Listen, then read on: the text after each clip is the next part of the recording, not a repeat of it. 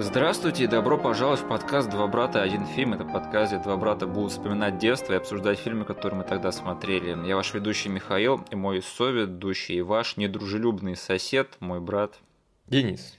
Пожалуйста, поставьте нам лайки везде, где можете, и все отсылки, которые будут вам непонятны, будут прописаны в описании к этому эпизоду на YouTube.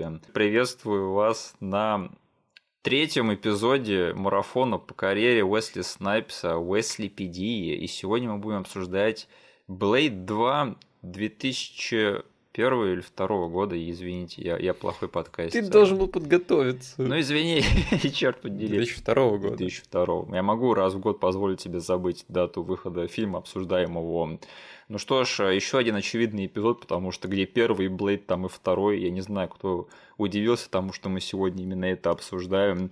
А, но если что, это фильм, где Блейду, э, персонажу главному из первого фильма, который играет Уэсли Снайпс, придется объединиться со своими врагами-вампирами, чтобы одолеть общую угрозу, а именно новый подвид вампиров, которых называют риперы, да.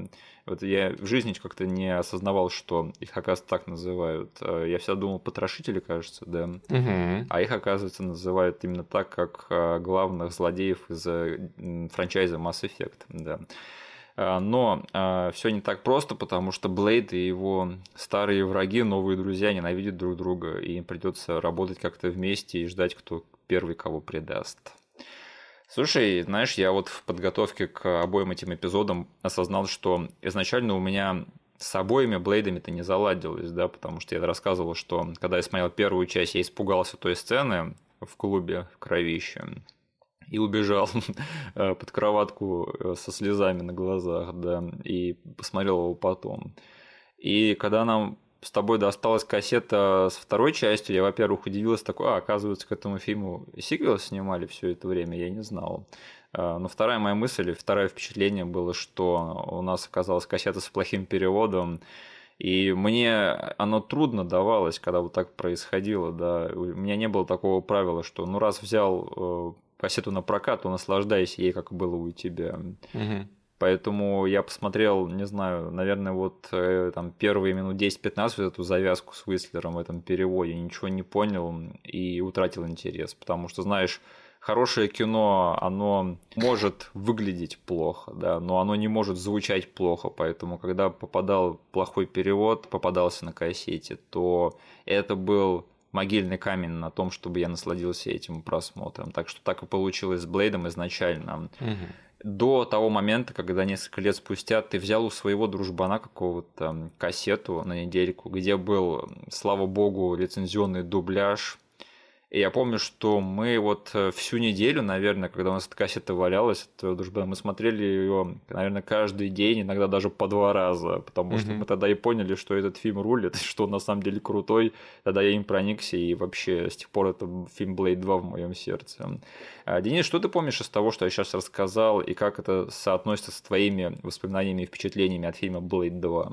Я как-то забыл кусок с плохим переводом. Угу. И я думал, что у нас всегда в детстве была только версия с дубляжом. Нет, она появилась позже, еще когда вышел третий Блейд, вот уже после нее. А, окей. Ну просто у меня вот, наверное, из-за того, что мы были слишком уж а, перенасыщены, да, пересмотрами второго Блейда, да. он вытеснил вот эту вот историю в самом начале, и я подумал изначально, что вот у нас та кассета с хорошим переводом была сразу же на руках, да. и мы поэтому прониклись. я вот вообще пропустил тот кусок, где ты не смог втянуться в атмосферу второй части из-за плохого перевода.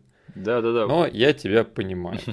Помню, что это на первом просмотре даже не понял, в чем сюжет, что Блейд тут работает со своими врагами. Я помнил, что вот там вначале они спасают Уистлера непонятно от кого, угу. и в конце появляется вот этот вот лысый дятел, и с ним дерется Блейд и концовка фильма. Все. А вот всю среднюю часть, все мясо этого фильма, что Блейд работает со своими этими врагами, я вообще не понял, что там происходило, да.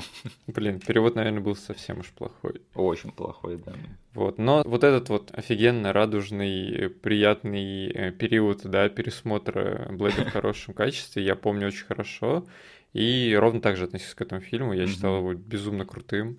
Да. По части, не знаю, сюжета, экшена, музыки, всего этого дела, атмосферы.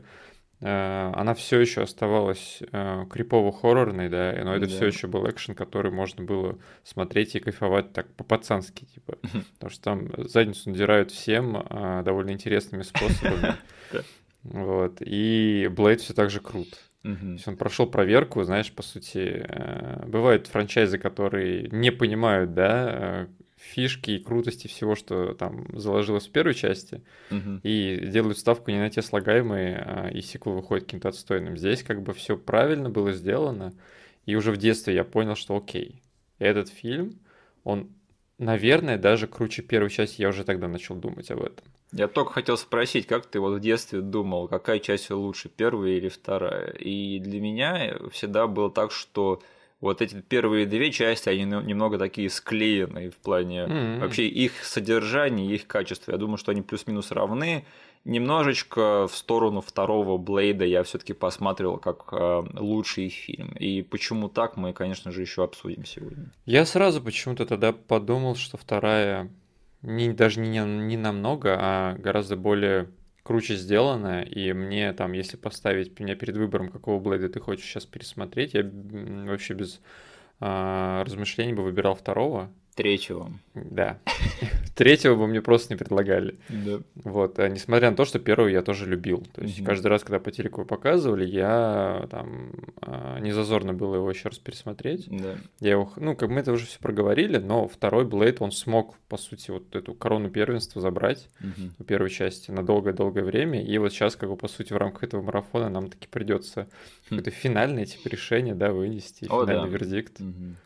А, ну и как с первым фильмом, я хотел сказать, что эту часть вот второго Блэда я тоже смотрел более чем достаточно за всю свою жизнь. Да. Мне не надо было его пересматривать, я просто сделал это ради удовольствия. Я мог и так все это сказать, что сейчас хочу сказать так с лету. И обычно, да, всегда было так, что если я смотрю первого, то сразу и второго. Как бы они шли для меня всегда комплектом в том или ином плане. Но не третий. Не третий, нет, извините, не третий. А, в общем, в этот раз режиссер первого Блейда не вернулся. Он, видимо, решил, что он теперь играет в большой лиге. А? а?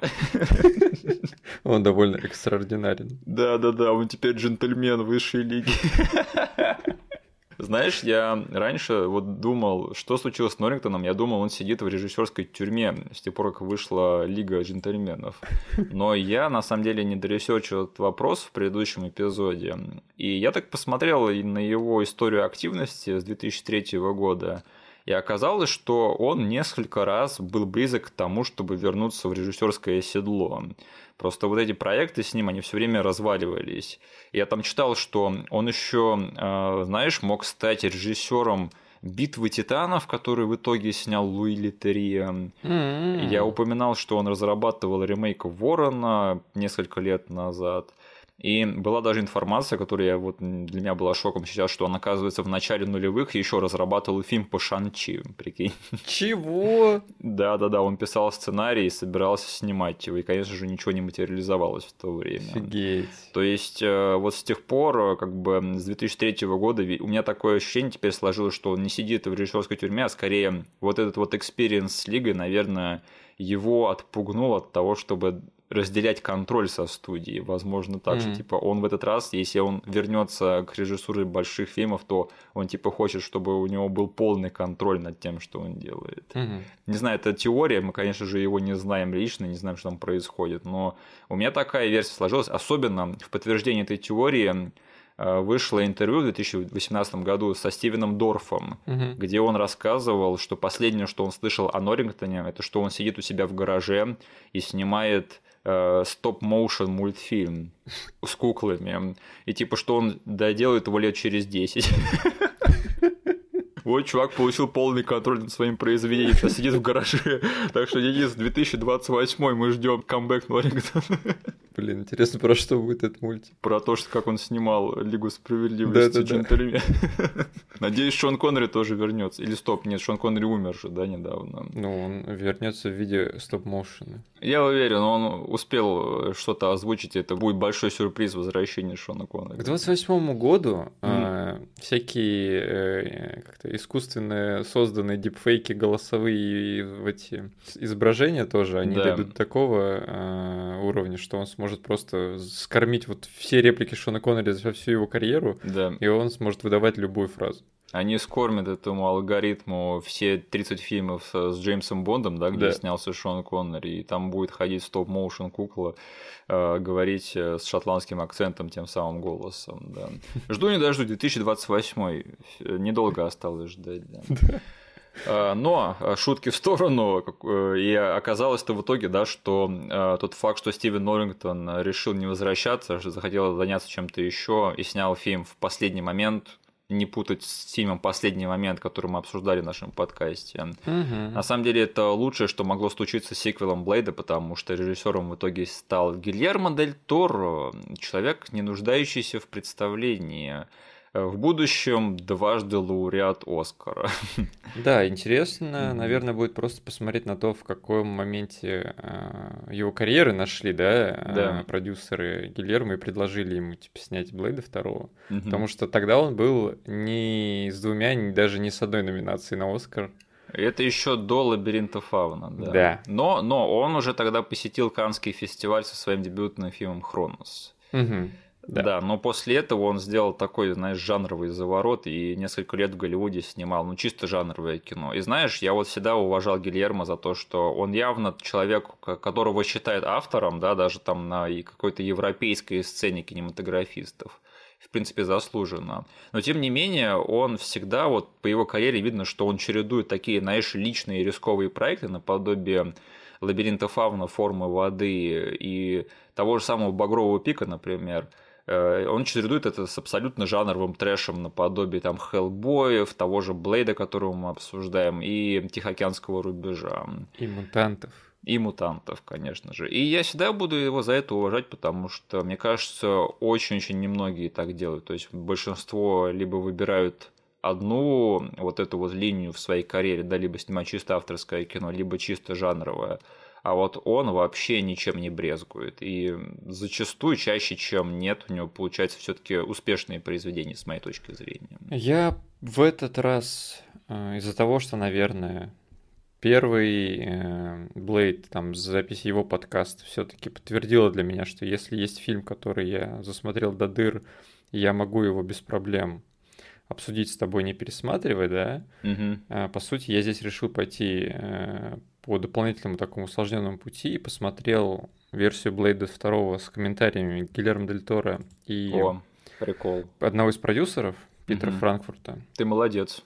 И я, короче, буду иногда там вставлять рандомные факты, которые там услышал, потому что это офигеннейший трек с комментариями. Там всем угу. советую, кто подков в английском языке, там, если будет возможность, желание посмотреть, это прям того стоит. А это действительно как бы вот два часа хронометража полнейшего фана и инсайдов.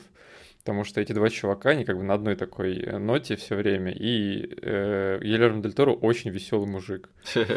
Вот. И Питер Франкфурт, он еще и продюсер же первого Блейда. Да. И он еще и продюсер вот этого фильма, куда ушел Норрингтон потом снимать в последний момент. О, прикол. То есть, по сути, они как бы не разосрались, угу. а, но я прям, они не касались этого подробно на комментарии, на треке с комментариями, но он там хорошо отзывался о нем, а, и, судя по всему, вот они даже спродюсировали его следующий фильм, угу. который вроде 2001 года, ну, там, по сути, какое-то время прошло, угу. вот, и они как бы осознанно, на самом деле, пошли по пути того, что у них следующий фильм там снимет человек с другим виженом, угу. вот, а, никакой там а, вражды между ними не случилось по результатам съемок первого фильма, настолько они как бы сработали, что даже профинансировали, он профинансировал как бы следующий фильм Норрингтона, судя по всему, какую-то нишевую тему, угу. вот, поэтому ничего там по части конфликта вроде бы не всплывало. Они не позвали на комментарий э, Дэйва Гойера. Да. Смотри, на DVD, который они тогда записывали, они... Э, я к этому тоже буду несколько отсылок вставлять. Это очень важно, что они записали э, два комментария. Угу. Один Дель Торо и Франкфурт, и второй на том же DVD, и они знали, что они параллельно записывают. Это Гойер и Уэсли Снайпс. А, и понятно. я, короче, прослушаю потом как-нибудь его, просто у меня ресурсов не хватило, как бы это... Я бы еще как бы раз пришлось пересмотреть фильм и слушать этих чуваков. Я просто послушал самое начало, угу. понял, что там тоже полно фана, и, короче, каждый э, из них, они, по сути, делали отсылки. Там есть какой-то момент, который они хотят обсудить, они обсуждают со своей стороны, говорят, а все остальные вопросы вот к ним, они там на соседнем треке да. сидят, можете к ним переключиться. Вот, а, поэтому они позвали его, и Гойера в том числе, записывать трек. Это абсолютно точно надо послушать, потому что это такая тайм-капсула тех времен, когда Дэвид Гойер и Уэсли Снайпс еще разговаривали лично друг с другом, да, а не как на съемках третьего Блейда, судя по слухам. Причем я такой смотрю, у меня эти две дорожки помечены просто как комментарий трек 1, комментарий трек 2. Я такой включаю первую, и там э, Дель Торо себя представляет, говорит с таким ярким акцентом. Да. Он говорит, и он сам начинает. Вот человек с таким-то акцентом, это я, Гильермо Дель Торо, и со мной сидит вот Питер Франкфурт, продюсер. Да. Я такой, окей, классный трек, включаю следующий. Ни Гойер, ни Уэсли Снайпс себя не представляют, они просто начинают бол болтать. И я такой, кто это такой, блин? Гойера не узнаю, но Уэсли Снайпс я сразу узнал. блин, его нельзя ни с чем спутать. Я думаю, кого они с Уэсли Снайпса второго поставили в пару? Мне пришлось гуглить, кто это такой, потому что они просто не представились.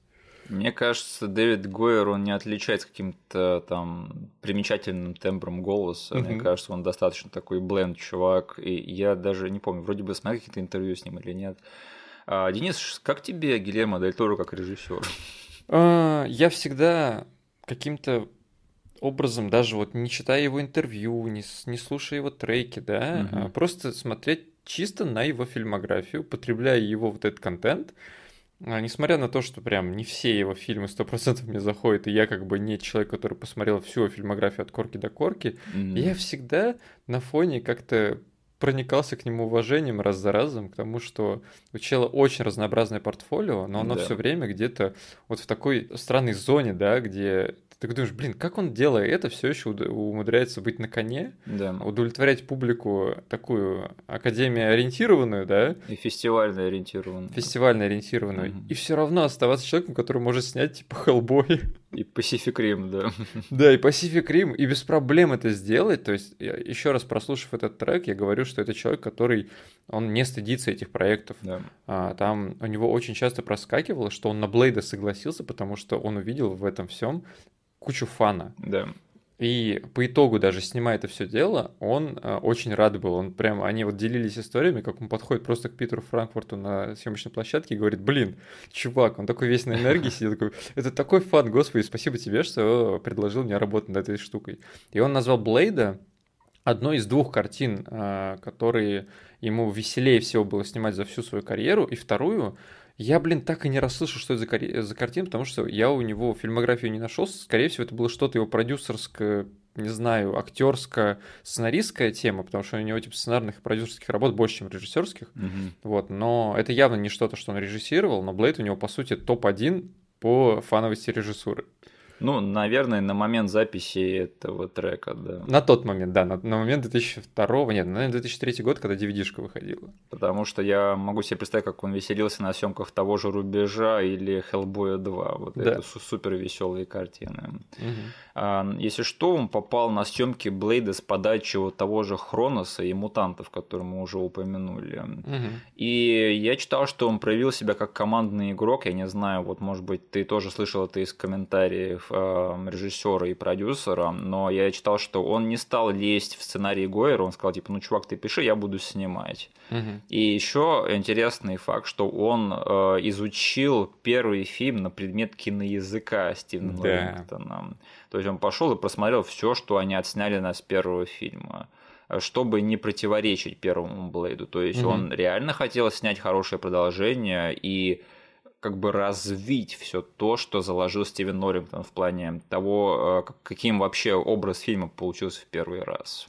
Они очень часто произносили такие речи в плане уважительного отношения к первоисточнику, к первой части. Да. И они начали вообще с того, что сказали, как бы, если вы смотрите вот сейчас вторую часть, вы четко понимаете, это фильм Гильермо.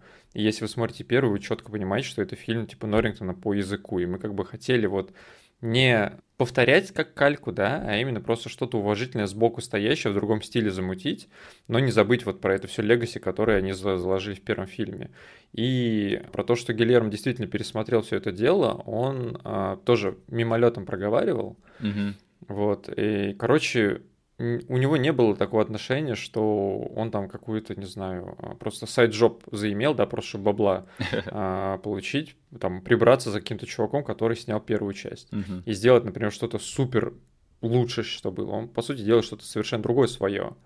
Вот. А по поводу сценария э, этого я тоже потом вставляю комментарии, потому что это интереснее будет обсуждать конкретно э, в рамках какой-нибудь сцены, да, uh-huh. где я смогу просто пройтись там по слагаемым э, создания фильма и обсудить, типа, что здесь было от Гойра, что здесь было от Дель Торо. Uh-huh. А про командного игрока э, сам Гильермо сказал очень такую прикольную фразу, которую, наверное, каждый продюсер хочет услышать, и, наверное, именно этим он там, по сути, растопил э, сердца всей продюсерской команды. Он, увидев бюджет этого фильма, э, там 40, 40 лямов вроде что-то такое было, Угу. 54 там. Да. Вот. И он изначально захотел а, все это снять максимально дешево, продуктивно, и это коснулось как бы и локации, в которой фильм происходит. Он вообще не стремился раздувать бюджет. Угу. То есть есть люди, которые там говорят, вот я хочу из-за того, что я так вижу, хочу раздуть бюджет, и там начинают терки с продюсерами. Нет, он работал с ограничениями, он понимал, что это будет, и пытался как бы обходиться каким-то подручным э, инвентарем, чтобы вот в этот бюджет все-таки все свои замыслы свести. Э, себе как бы э, не в ущерб, но и не в ущерб вот этим ребятам, которые дали ему денег, которые доверились ему. То есть там прям вот я, ну, лиц не, не видно было, когда комментарий трека слушаешь. Хм. Но я думаю, Питер Франкл сидел с большой улыбкой, типа, потому что это вот прям то, что хочет услышать каждый продюсер. То есть когда режиссер приходит и говорит, окей, на чем мы можем сэкономить? То есть я типа готов там наступить себе на глотку, а сделать фильм все равно крутой, там супер сильно дофига не выкидываю, но я там помогу вам вписаться вот в эти вот рамки бюджета. Угу. Мне кажется, самое главное достижение, самая главная амбиция, это что эти два фильма и правда выглядят как фильмы разных режиссеров, но тем не менее они все равно выглядят так, как будто они происходят в одной вселенной. Да. И это, мне кажется, главная вот амбиция Гильермо Дель Торо была и продюсеров, и мне кажется, они ее добились. Угу. И вообще фильм-то успешный-то в итоге получился, да, потому что вторая часть она и собрала больше, а, ну и если говорить там о реакции критиков, то у первого Блейда на Rotten Tomatoes рейтинг 57%, а у второго 58%. Так что тут тоже был импровмент, как с этим не поспоришь.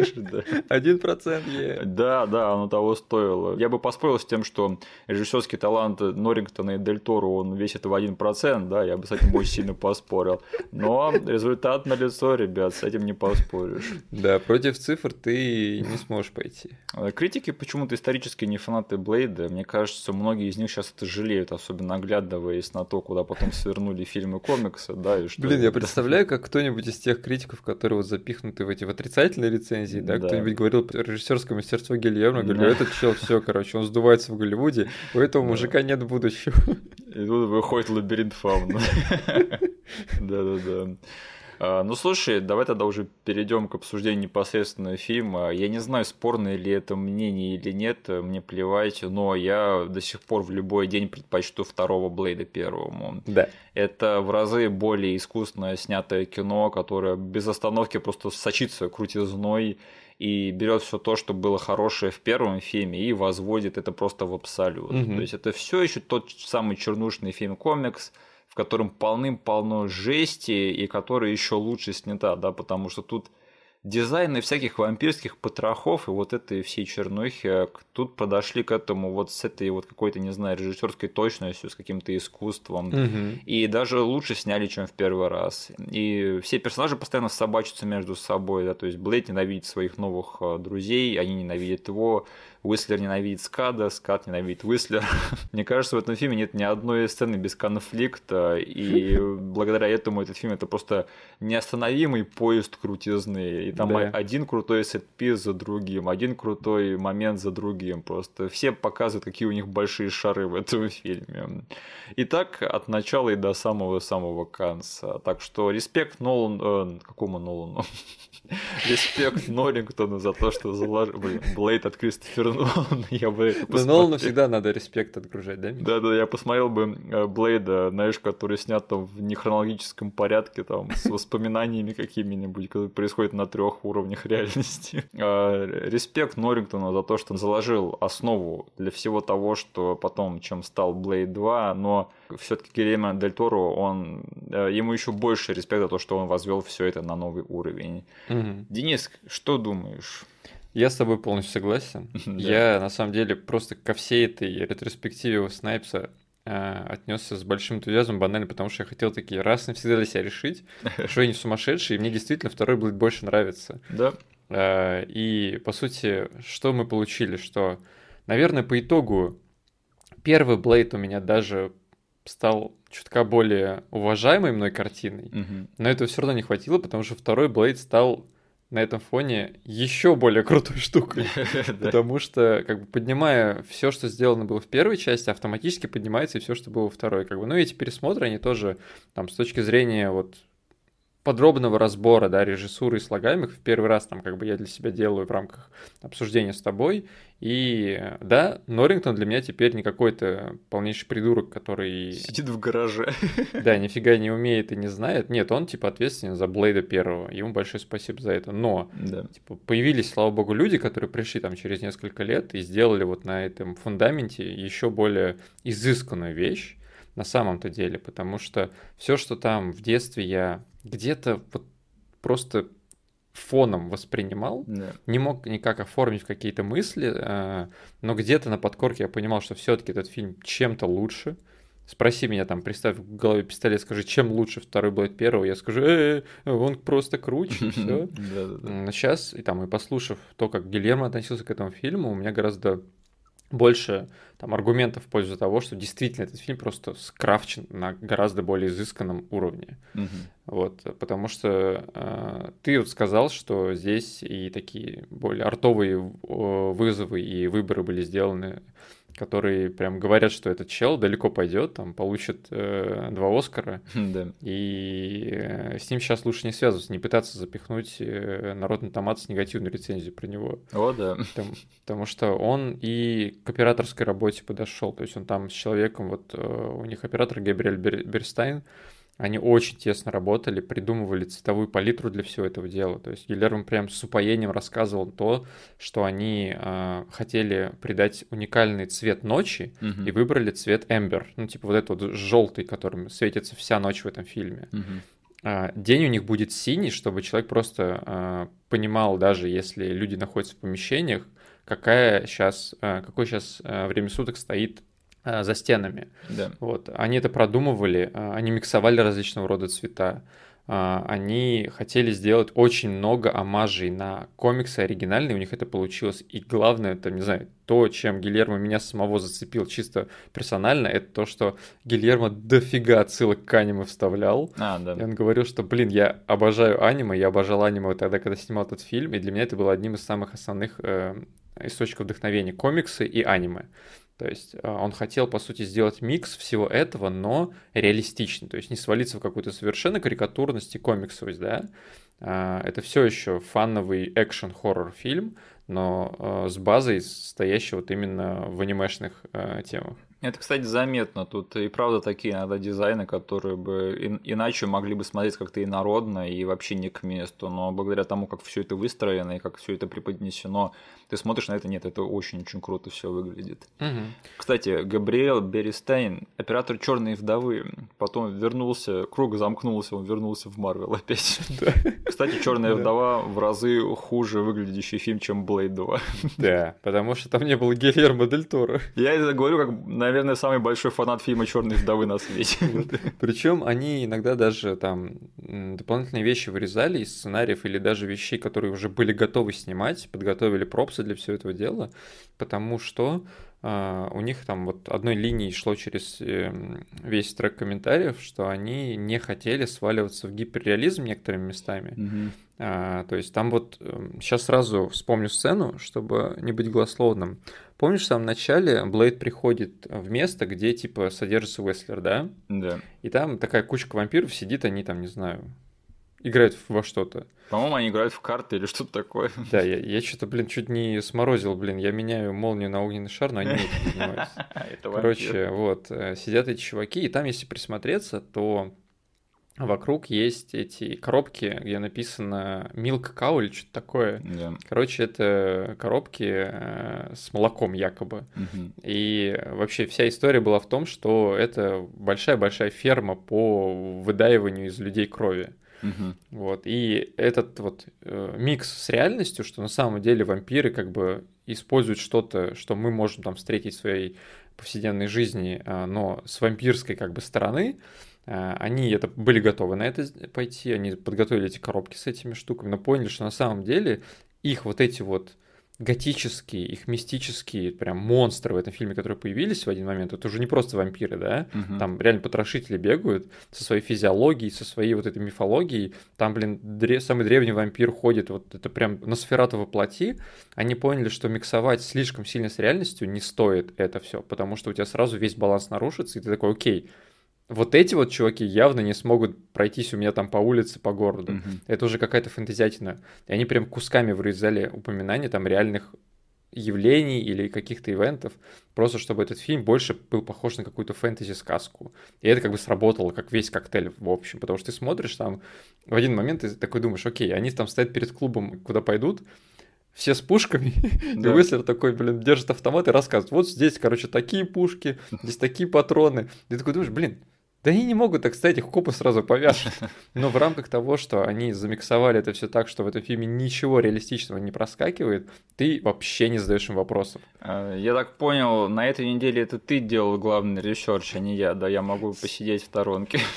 Сорян, но я что-то слишком уж проникся, я понял, насколько я сильно люблю этот фильм и готов вот пройти экстра милю и начать балакать без остановки. Я, кстати, просто об этом не задумывался, что я вот отвешиваю комплимент первому Блейду неделю назад, что они сняли это в настоящем городе, и там дневные сцены выглядят, ну, не на площадке, да, как в фильме Мгм. Тима Бертона, а вот как будто бы что-то вот э, в нашем мире происходит. Да. И тут я задумался над тем, что во втором Блейде нет ни одной сцены при дневном свете, мне кажется, которая Да. происходила в каком-то там э, на что-то, где похоже, что вот где мы живем, да, где, на какой-то город. Да. И единственное, по-моему, там есть момент, когда одна из этих э, бладпака, вот эта девчонка, она вылезает из канализации, и ее сразу же херачат дневным светом Да. с проезжей части.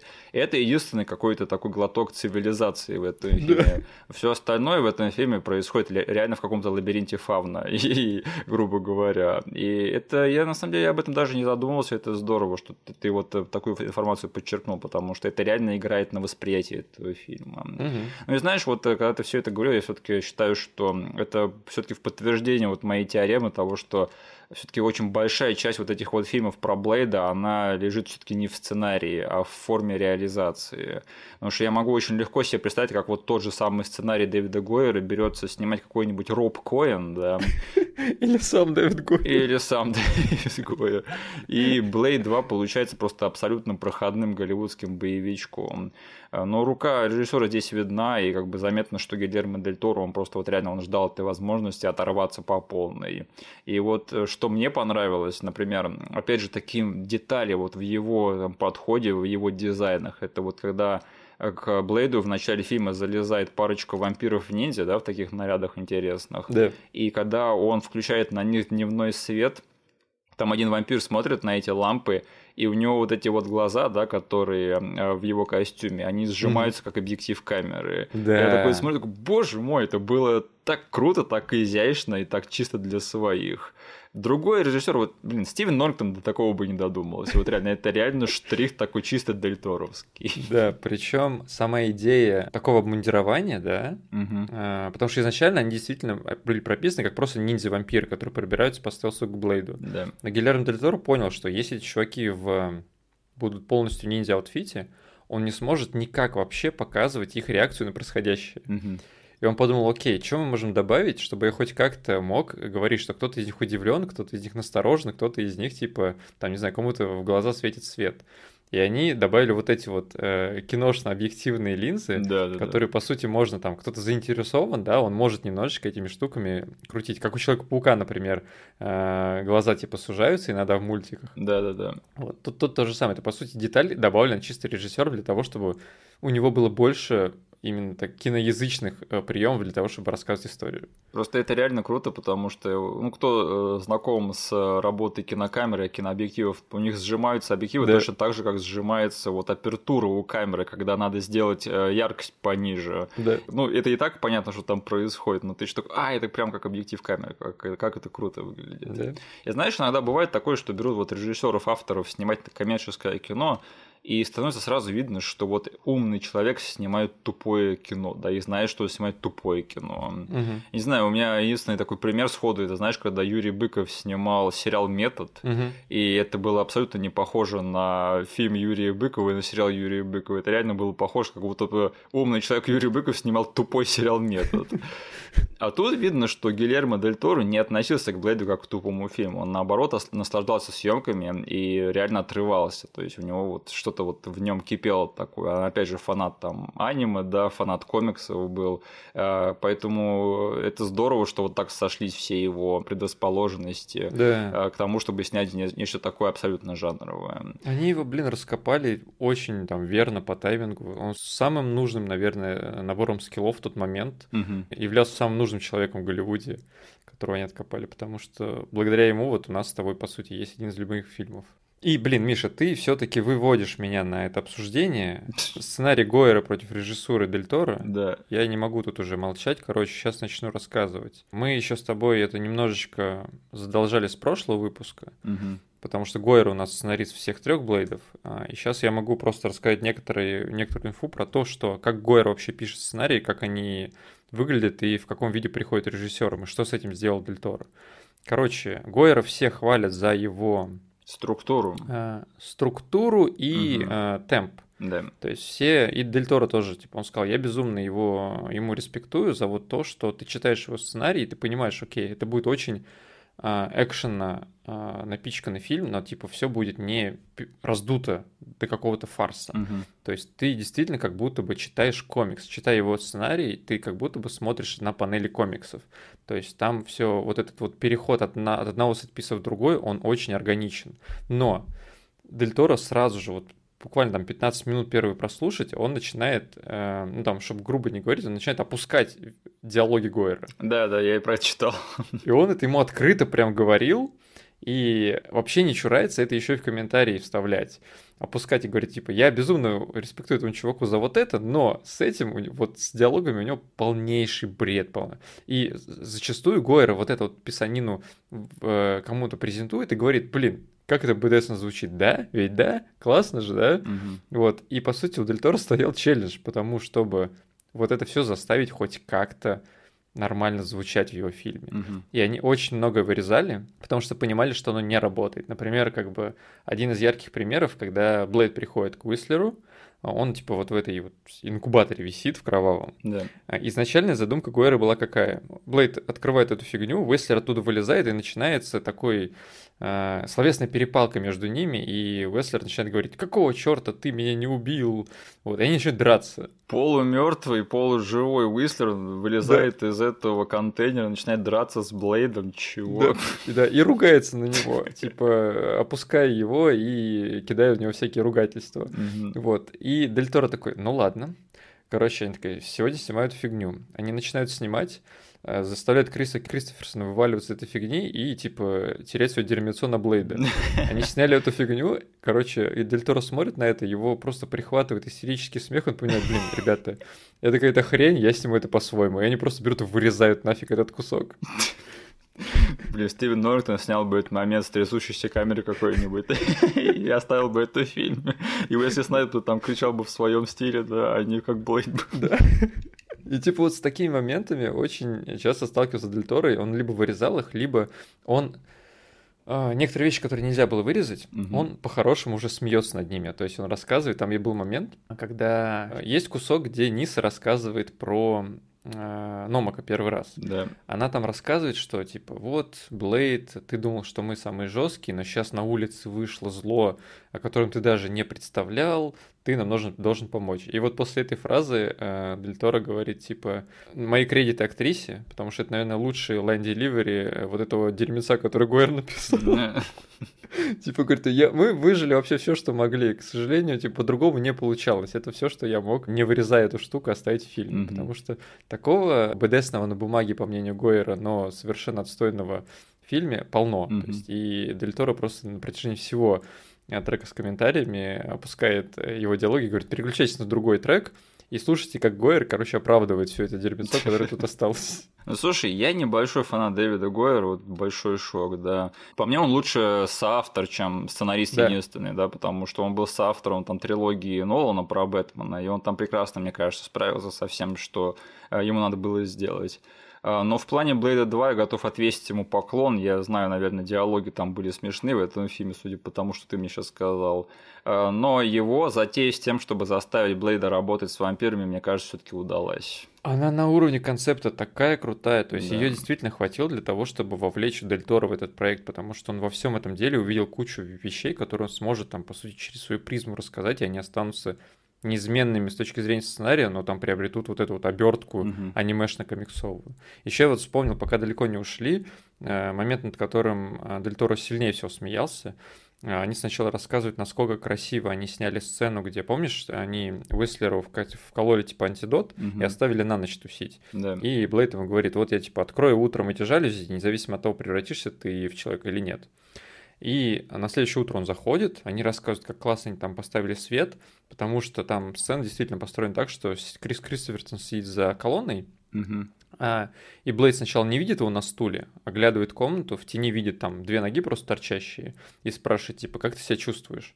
И в этот момент а, лицо актера он типа наклоняется, и у него падает свет на лицо. Угу. А, в этот момент он произносит фразу свою. И Дель Торо сначала половину этой сцены говорил, блин, как она классно снята, типа оператор вообще постарался, выставить тут свет, прикольно посадить актера туда, но заканчивает это опусканием Гойера, потому что актер говорит фразу like hammered shit. Да. Типа, э, как раздавленное дерьмо молотком. Ага. Вот. И он начинает просто дико ржать, он говорит, блин, это лучшая деливери от Криса Кристоферсона, отстойных диалогов от Гори. Ребят, вы это слышите, да? Вот что происходит, когда Денис готовится к подкасту. Вы можете себе представить, как бы выглядел наш подкаст, если бы он его вел, а не я? Вот, вот так бы было, да. Вот э, это было бы в разы лучше. Это было бы сплошное занудство от меня. Это были бы вот эти вот рандомные факты, я бы просто сел и говорил, да, да, Денис, ты прав. Ладно, один выпуск можно. Я больше так не буду. Да, бога ради, Денис, не отказывай себе ни в чем, это наш подкаст. А, я просто вот не сказал этого на прошлой неделе, но вот у меня все-таки было такое впечатление при просмотре первого Блейда сейчас, что вот после вот той изначальной крутой завязки, да, там крутой пролог, потом Queen, потом Карен, да, вот все нам объясняет, что происходит. Но вот после первого этого акта, мне кажется, первый Блейд, он немножечко слоняется туда-сюда по сюжету. Угу. Как бы там не хвалили Гойера за его структуру, но я не знаю, вот у меня все таки было такое ощущение, что там вот в первом Блейде его потом хватают, потом он освобождается, потом сцена в метро, потом они идут туда, потом они идут сюда. Mm-hmm. И вот у меня как такое ощущение было в середине, типа, к чему все это идет. И в конце концов, Блейд первый, он очень крепко сходится под конец. А, но во втором Блейде тут задается вот эта вот траектория того, что Блейд будет работать с врагами. И это само собой порождает в разы более динамичные сценарии. А, потому что вот смотреть на вот всю эту затею, как и Блейд идет на компромисс с собой, и они идут на компромисс с собой, и видно, что они терпеть друг друга не могут, и ты его ждешь, когда вот эта вот пороховая бочка сама собой зажжется потом где-то угу. в сценарии. А, кстати, а, вот этот вот злодей, благодаря которому объединяется Блейд и вампиры, вот этот Номак, да, он изначально в сценарии должен был быть Морбиусом, типа вот с, той заделки, которая не случилась в первой части. А. Да, но оказалось, что у Sony были планы на то, чтобы сделать эм, свой фильм про Морбиуса, который материализовался через 20 лет после первого Блейда. Поэтому они не, не отпустили IP Морбиуса к New Line. Так что вот эм, забавный факт, что за 20 лет до того, как Морбиус стал Джаредом Летом, он стал Джаредом Номаком. А? А? Неплохо, Совпадение неплохо. неплохо, да. Ну да, это, кстати, логично, да, потому что Морбиус, он же не обычный вампир, да, он какой-то странный вампир. И то, что он бы был новой угрозой для обычных вампиров, это, в принципе, как-то считывается. А, Кстати, вот еще один штрих ам, режиссуры, да, который, мне кажется, весит намного больше, чем 1% на Rotten Tomatoes, да, э, как она отличается в качестве от режиссуры предыдущего фильма. Вот смотри, а, помнишь вот этот вот дико крутой момент, да, который один из просто моих любимых музыкальных моментов за всю историю кино, это когда О, господи. Блейд и его новые дружбаны просто идут круто в клуб, да, на свою первую миссию. Да. И играет песню Мосдефа I Against Time. Massive Attack и Mozdef. Да, да. Ну, а поет Мосдев, да, а музыка это Massive Attack. Да.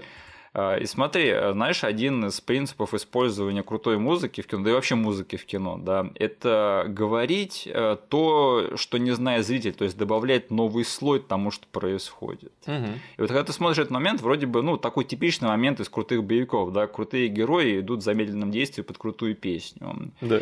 Но если ты послушаешь, про что эта песня, да, она же про то, что типа I against I, типа я иду против самого себя. Да. И тут Блейд идет против своих принципов, а Бладпак идет против своих. Да. Там, по сути, э, песня про э, конфликт внутри самого себя. Мгм. И это же то, про что весь этот фильм, да, потому что все персонажи тут идут в какой-то степени против самих себя. Мгм. И поэтому ты смотришь вроде бы такой обычный крутой момент, да, ну из крутого фильма, но видно, что тот, кто подбирал эту песню в этот момент, он знал, что он делает, потому что она работает на трех уровнях, она и выглядит круто, в ней есть смысл, да и вообще песня сама по себе крутая, и момент очень в кассу. Да, причем они прям супер много про этот момент не рассказывали, но м, они не сказали прям, чей это выбор был.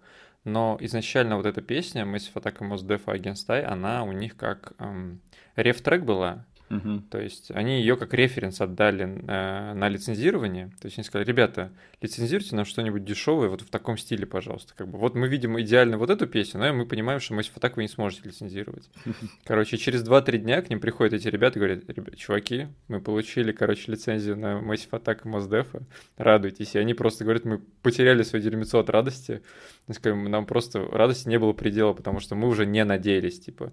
Мы, по сути, такой R-rated э, экшн-фильм, снятый в Праге, и мы это просто вот скрестив пальцы говорим, ну нам что-нибудь похожее, пожалуйста, найдите, и они реально лицензируют то, что они как референс запихнули. Я не знаю, чья это была идея, но я говорю, люди, которые работали над этим фильмом, они знали, что они делают, потому что эта песня, она и круто смотрится, и она еще и по смыслу вписывается в то, что происходит и в данный момент, и вообще во всем фильме. Да. А, Ну и вот с темой э, вот этих вот противостояния Блейда и его новых дружбанов с отрядом крутых засранцев они тоже не подвели, так ведь? О, да, блин, ну, не знаю, у меня какая-то слабость с детства, да, к любому э, отряду из всяких БДСных чуваков, Да-да-да. которые думают, что они БДСные, но потом они встречаются с хищником. Кстати, да, тут в принципе тоже улавливается момент, да, что тут чуваки, они супер такие уверенные в себе, но потом они встречаются с тем, к чему они были не готовы. Мгм. А, Ну, во-первых, тут, конечно же, Рон Перлман, куда же без него. А, Главный Кент э, Гильермо до сих пор причем в роли вампира-нациста. Это очень смешно, Да. потому что его таким Гойер изначально написал, Да. то есть он в сценарии был таким наци-супремасистом, Да-да-да. а, и актера они изначально хотели взять а, подобающего. Но Дель Торо очень хотел на эту роль Рона Перлмана, но я типа для незнающих скажу, короче, Рон Перлман — это еврей из Л.А. Он еврей, да. Да, короче, живет в Америке, вот, и он еврейского происхождения, и он очень долго проталкивал эту тему и самому Рону Перлману, потому что говорит, чел, ты серьезно меня хочешь на эту роль? У тебя все хорошо с головой? Они типа дружбаны были по еще вот Хроносу, да? Да. Э, И он такой, да, блин, Рон, я верю, что, короче, ты сможешь это вытащить. И они очень сильно смеялись на этом треке, что, по сути, для незнающих, как бы, ну, прикольно, Рон Перлман сыграл, но для знающих это, по сути, нации, сыгранный евреем из Л.А. Это знаешь, вот в плане того, насколько Блейда опережали в свое время, да, то есть они взяли э, еврея на роль неонациста еще задолго до второго сезона «Пацанов», где они взяли на роль той самой нацистки еврейскую актрису, Да. которая Стормфронт, да, как ее звали. Ой, кажется, да, я уже забыл. Вот она, она же еврейская, еврейская актриса ее играет. Да. Э, их перепалки с Блейдом, вот между Райнхардом и Блейдом, это просто блеск, да, когда у них вообще, у них главный, по-моему, back and forth вот с этим персонажем из всей его Бладпака, да. Да. А, потому что Блейд ему там ставит взрыватель в бошку в самом первой сцене. Они просто ждут, не дождутся друг друга замочить. И там вот момент, когда этот э, Райнхард на него снова наезжает перед походом в клуб, и Блейд достает этот детонатор такой, ну давай нарывайся, козел, дальше. Это вообще блеск. Э, кстати, ты знаешь, что вот эта вот тема, э, когда Райнхард его спрашивает, типа, ты умеешь краснеть? Да? И потом Снайпс ему, конечно же, это возвращает, но не Снайпс, а Блейд. Да. И разрезает его пополам. Это, кстати, основано на случае, который случился с Уэсли Снайпсом в реальной жизни. А-а-а. Да, типа его кто-то так постебал, и он решил это вписать в фильм, и таким образом отомстил тому чуваку в типа фиктивном варианте. Прикольно. Да, К слову, о такого рода, не знаю, импровизациях, да, получается. Да. Дель Торо очень поощрял такого рода вещи на площадке. И там я несколько моментов сразу все записал, которые ребята прям сказали, о, это была импровизация, которую мы точно оставили в финальном монтаже. Ага. А, Одна более а, такая тонкая, и мало кто ее заметил, но я даже вот без комментария трека заметил и посмеялся. Там момент, когда Блейд притаскивает полдохлого Уэслера Да. а, к себе в, э, на базу, и там типа его первого встречает Норман Ридус скат. Да. Он типа сидит такой, косяк курит, и когда он видит Блейда, он ему предлагает, типа, хочешь закурить? И Блейд, он смотрит на него и через паузу говорит «позже». Вот, по сути, здесь Гильермо Дель Торо и продюсер, они рассмеялись, потому что, во-первых, это единственный супергерой, который не отказался от косяка, Мгм. технически не отказался от косяка. Да. А во-вторых, типа, фраза «позже» была вставлена самим Уэсли Снайпсом как импровизация. Он такой подумал, типа, ладно, позже. Вот, и они это оставили. И вторая э, импровизация, а-ля импровизация, но это как бы чисто Дель Торо вписал э, реплику, которой не было у Гойера, но он очень хотел что-нибудь такое прикольное и шутку от себя запихнуть. Есть момент, когда Блейд приходит в логово вампиров, его там встречает Демаскинос и его э, человек, типа, на побегушках. А, я знаю, про что ты Да, сейчас скажешь. К нему типа подходит, он жмет руку, и Блейд такой, о, ты человек. Он такой, едва ли, я адвокат. Почти я Вот. адвокат. Блин, Дель Торо так рассмеялся на этом моменте, говорит, ахаха, обожаю свою шутку, типа, Гойер бы так никогда не написал. Да-да. Это реально классно. Я, я все жду момент, чтобы это использовать в реальной жизни. Когда, когда буду общаться с каким-нибудь адвокатом или сам стану адвокатом, чувак. Я когда как-то услышал эту фразу, такой, блин, может быть, стать адвокатом только чтобы эту шутку как-то использовать, она слишком хорошо. Не, реально, это очень классно. Кстати, я думал, что ты ведешь вот к этой истории про косяк к тому, что на съемках Блейда 3 Уэсли Снайпс сам, судя по всему, большую часть дороги сидел у себя в трейлере и курил траву. Я думал, ты к этому приведешь, но... Ты- про это не говорили. Ну, в общем, они тогда, видимо, это еще не знали, когда записывают комментарии, понятно, да. Ну, может быть, сам Уэсли Снайпс на соседнем треке, типа, говорил про это, ну, фиг. Кстати, да, надо будет проверить.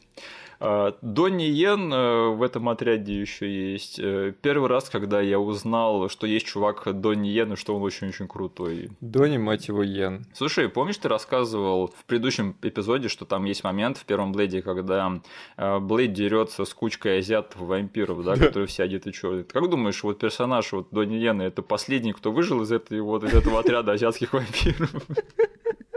Это последний азиатский вампир, за которого он держится всеми руками. да, да. да, Пожалуйста, не покидай нас, а то у нас, типа, единственная боевая единица по части кунг-фу свалит. Всех остальных распинал Блейд, да, в кульминации. Его еще зовут Сноуман. Помнишь тот фильм с Майклом Фассбендером Сноуман? Да. Привет, мистер полиция! Причем все эти чуваки, вот в этом бладпеке, который мы с тобой обсуждаем, что они такие крутые, они, у них образы такие яркие, да? Да. Короче, в сценарии ничего этого не было.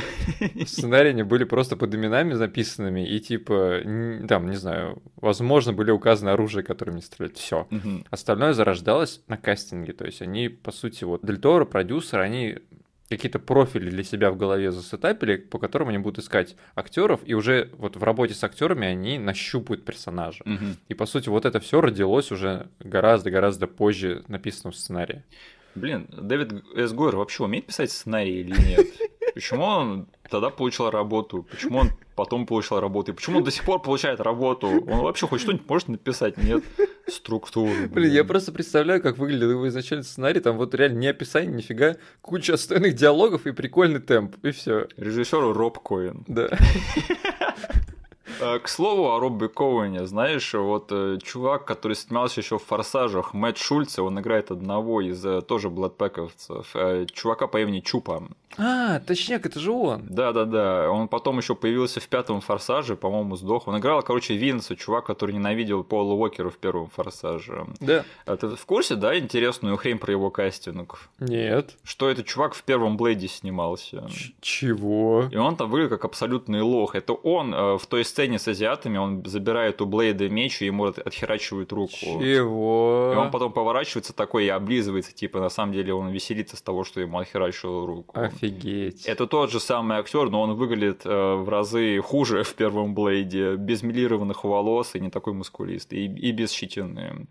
И я вот все время думаю, я просто знал это давным-давно уже, и я вот всегда думал, как это вообще могло произойти? Типа, а, одно и то же кастинг-агентство, что ли, снабжало этих блейдов обоих, и типа решило дважды этого чувака запихнуть в разные блейды. Блин, они должны были дать ему имя во втором блейде персонажа из первого, чтобы показать, насколько он изменился после той стычки с блейдом. Так может быть, Сноум это не единственный чувак, который единственный выжил после той стычки да, с блейдом, да, да. да, тут вот еще один. Возможно, они все реально были там. Но я сомневаюсь, что так было было задумано. Скорее всего, это просто так случайно получилось.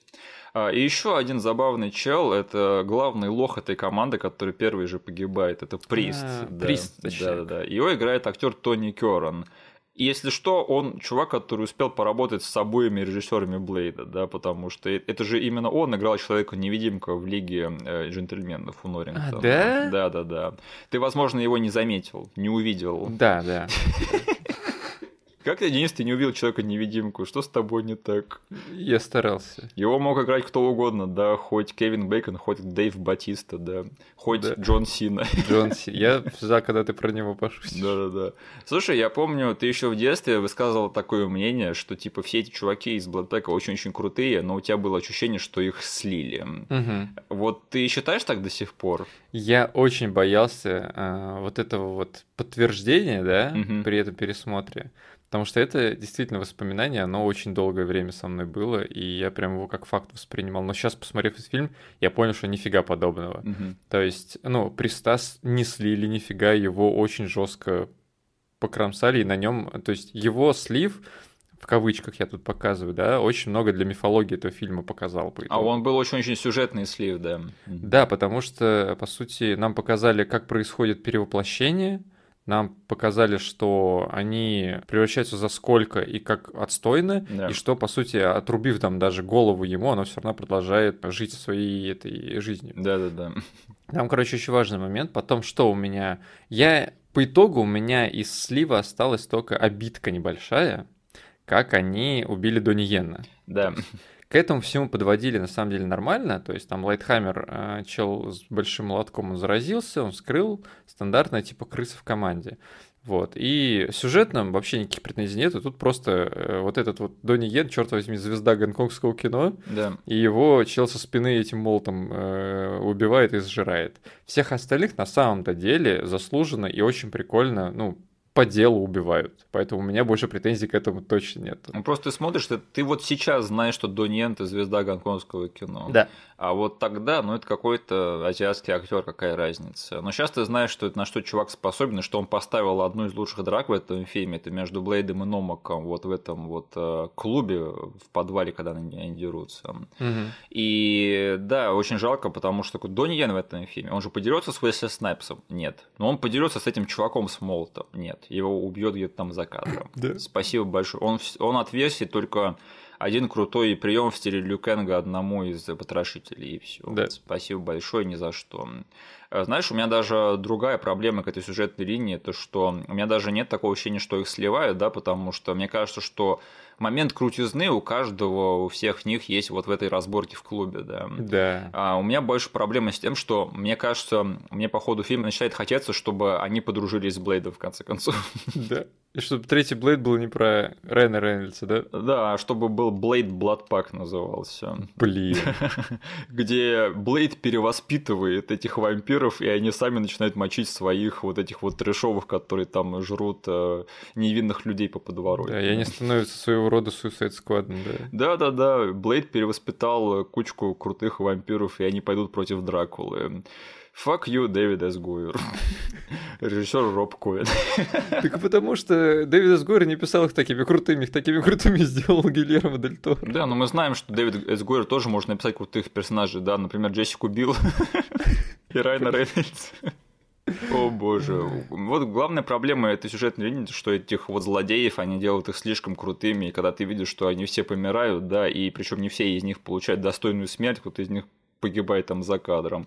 И это выглядит немного антиклиматично. Угу. Только, мне кажется, отношения с Райнхардом и с Нисой доходят до какой-то кульминации, ну и все остальное как-то само по себе отваливается. Угу. Кстати, про Нису. Знаешь, я вот всегда а, так думал, что у этой сюжетной линии больше потенциал, чем его реализовали. И в этот раз у меня тоже было такое впечатление. В плане чего?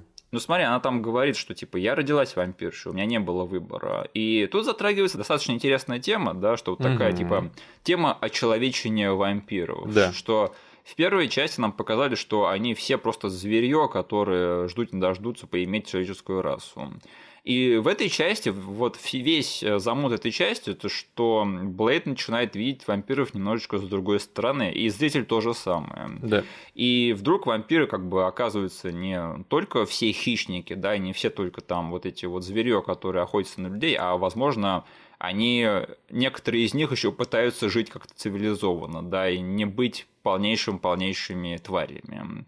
И мне всегда казалось, что фильм с этой темой заигрывает и никогда не погружается в нее на полностью. Потому что у Блейда, в конце концов, тут достаточно таки плоская арка, причем намеренно сделанная. Угу. А, ты знаешь, что такое плоская арка? Или мне объяснить?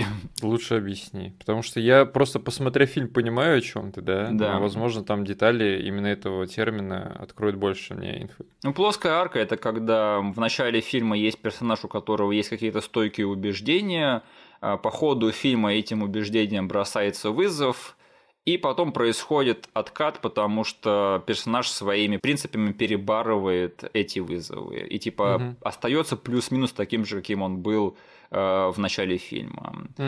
И мне кажется, это именно то, что происходит здесь с Блейдом, потому что тут даже вот есть этот эпилог, да, когда он приходит и все-таки добивает вот этого вампира, которому он в начале фильма пообещал, что я тебя еще доберусь. Это, по сути, такой эпилог-шутка, да, но это эпилог, который все-таки ставит вот финальный гвоздь в эту арку, что типа нет, Блейд, он тут посмотрел на вампиров с другой стороны, но это ничего с ним не сделала, да, он все равно вот как у него была одна цель замочить как можно больше вампиров на этом мире, он так и, так и остался на этом пути. Угу. Так что вот эта вся тема с Нисой, потому что мне кажется, что она в принципе интересный персонаж и затрагивает интересную тематику, но опять же это все уходит куда-то в никуда, причем ну, намеренно, да. А, у этого всего, мне кажется, был больше потенциал. Э, да. А мне вообще хватило вот этих вот мыслей, потому что они работают там в рамках вот этого сюжета, да, потому что mm-hmm. там сразу после этого диалога Блейд задумывается, да, так как ты сказал, там какие-то, какой-то эффект это на него возымело. Да. Потому что он там, когда Ниса поджаривается на свету, он все-таки дает ей э, свою кровь, спасает ее якобы, спасает вампира, блин, человек, который там кромсает их налево-направо. Да. Он, по сути, выбирает путь спасения. Это, по сути, работает на том, что Номок видит это. Да. А, смотря на них и понимает, что окей, там все не так уж запущено по части Блейда. И а, он ставит себя в уязвимое положение, что приводит его к пленению, да. Да. То есть в рамках этого все работает. Плюс это работает на концовку, когда он все-таки решает устроить такую довольно-таки церемониальное э, умерщвление Нисы, да? да, когда она типа говорит, вынеси меня на солнце, хочу увидеть солнце, хочу умереть вампиром. И по сути у них такой а, типа любовный момент на крыше. Да. А, вот в рамках этого работает, и там, не знаю, послушав трек комментариев, я понимаю, что Дель Торо изначально относился к этому фильму как к экшн-хоррору, а, и он там не хотел какие-то покровы срывать, да, поэтому, возможно, это, ну, как ты сказал, это осознанно реально было вот решение угу. немножечко зайти на эту территорию, потизить нас всех, но не делать это прям краеугольным камнем фильма. Mm-hmm. К слову, о, о сцене с э, кровопусканием себе и спасением Нисы в этой в канализации. Да. У Гойера эта штука была расписана гораздо подробней, и он там устроил с ними любовную сцену. А, и Дель Торо сказал, чувак, у них любовная линия к этому моменту вообще не задевелоплена. Я не буду сейчас вставлять, типа, постельную сцену с ними, а как в первой части, да, когда там Блейд э, высасывал кровь э, из девушки, и там прям по звукам, по монтажу было похоже на постельную сцену. Да. У Гойра она была такой написана уже в оригинальном сценарии. И они заменили это на просто разрезание запястья. Окей. Э, но, мне кажется, Ниса за всю трилогию лучше всего запечатлелась как такой полулюбовный интерес Блейда. Да, потому что он реально заглядывается на нее, и она, по сути, она зачелленджила его убеждения. Это интересно, что какой-то вампир, черт возьми, смог а, заставить вот этого вот бездумного чувака, безумного, как бы, ну, потрошителя, извините за каламбур, да, как бы задуматься о том, а правильно ли я все делаю, типа, что я всех под одну гребенку. Потому что вот это разделение мне еще в детстве нравилось, да, что, по сути, наш вот этот Bloodpack, БДСные крутые вампиры приходят в клуб и смотрят на своих же сородичей, как на какой-то трэш, там, потому что тот же Прист говорит, давай просто всех сейчас замочим, типа, чтобы не разбираться, э, и просто всем лучше сделаем, потому что они смотрят даже на вот этих отбросов, отморозков, по сути, вампиров, которые были в первом фильме. Да. То есть это вот если Bloodpack увидели бы Фрост и сказали, господи, да ты просто white trash, мы тебя сейчас замочим к чертям. Они, кстати, так и делают потом в ходе перестрелки в клубе.